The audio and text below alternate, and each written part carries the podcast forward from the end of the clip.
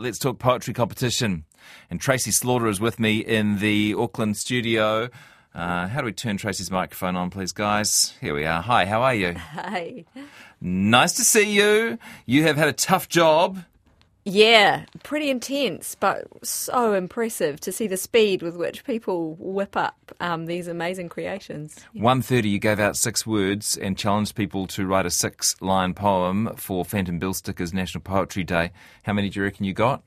Uh, I think uh, the count got up to about 250 odd. Ah. Yeah, so it was it was uh, a, a, a real task. And for you as a judge, you've got to read them all, but read them all critically as well. Yeah, yeah. I sorted them into kind of um, yes, maybe, no's, and then you know did some um, sifting back through the the ones that really stood out. Do you want to give, give us a couple of highly commended? Yeah. Okay. So um, here's one from Caitlin Wilson. And I'll just remind people the six words people had to include were crossing, juice, vacant, eyelid, love, and rain. So this one was called Otago Harbour. The rain is pattering on their eyelids. The crossing wind washes away a vacant look. We love to watch the fish dive into the harbour.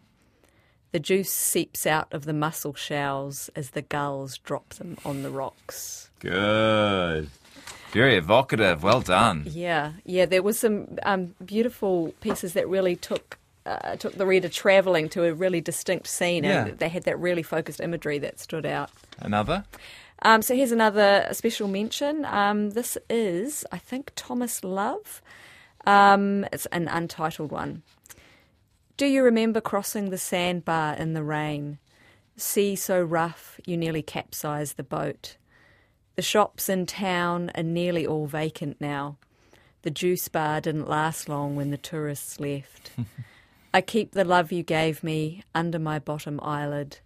These memories make it overflow. I keep the love you gave me under the bo- under my bottom eyelid. Yeah, yeah, beautiful. Awesome. We'll announce the winner in a moment. Is there one more you wanted to share before we do? Uh, yeah. Okay, so this is Miranda Pritchard. It's called Thinking While Walking. What will you choose today to fill that vacant, infinite spacescape beyond your eyelid? a bright and blinding love? A hopeless, misty rain? Or the crushed juice carton against zebra crossing stripes? Spilling wobbly orange dewdrops beside your shoe. Very good. Thank you. Thank you, everyone. Thank you, all 200 entries. But there can only be one winner. And the winner is. The winner is Annabelle Inglis, um, who we've contacted, but um, she is on the school run with the beautiful children that inspired the poem. Um, so, shall I share a little bit about Yeah. Jesse? Uh, yeah, so um, Annabelle is a stay at home mum of three. She's got five and eight year old boys and a three year old girl who was actually in the car, in the back of the car when she wrote the poem. Um, she only had such a narrow window to write it, and it's all about the pressure of being a stay at home mum, um, being pulled in many directions, um, but trying to give your children everything. Um, so, shall I read it out? Yes, please. Okay, so this is Parenthood by Annabelle Inglis. It keeps crossing my mind. How can I expect her to know? She's still so young. As she sits there eating her burnt toast and juice, crumbs on her eyelid, looking at me. Her new mind so vacant but so curious. It's my job to teach her about numbers, rain, rules. But then I remind myself love and the rest will follow. Gosh, it's wonderful. That leapt out of the pile really instantaneously, and it, it just wasn't, um, yeah, touched by the rest. It was such a striking, fully formed moment, and, and it really kind of, you know, involved me. Um, yeah, so And deeply. it, as you suggested, it was personal.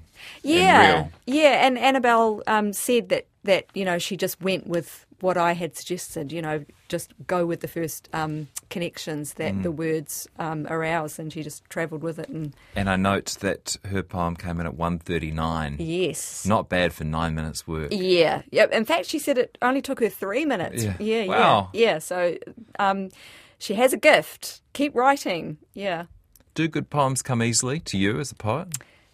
They often burst into being in those kind of intense windows. And to be honest, I started writing um, when my children were really little. Um, and because you only have, um, you know, such uh, high pressure kind of moments Yeah. to, to grab for your words, you don't have time to mess around or overthink. so you've just got to go with it. Great. And it is that kind of joy of children and the way they are kind of so alive and in their skins that sometimes really connects you with the beauty of language and you're teaching language to them, you know, and really exploring it in a new way all over again. Well done. Thank you so much for judging. Really appreciate it. No worries. Thank you. Well done, Annabelle. You win the Poetry Yearbook Aotearoa uh, on National Poetry Day.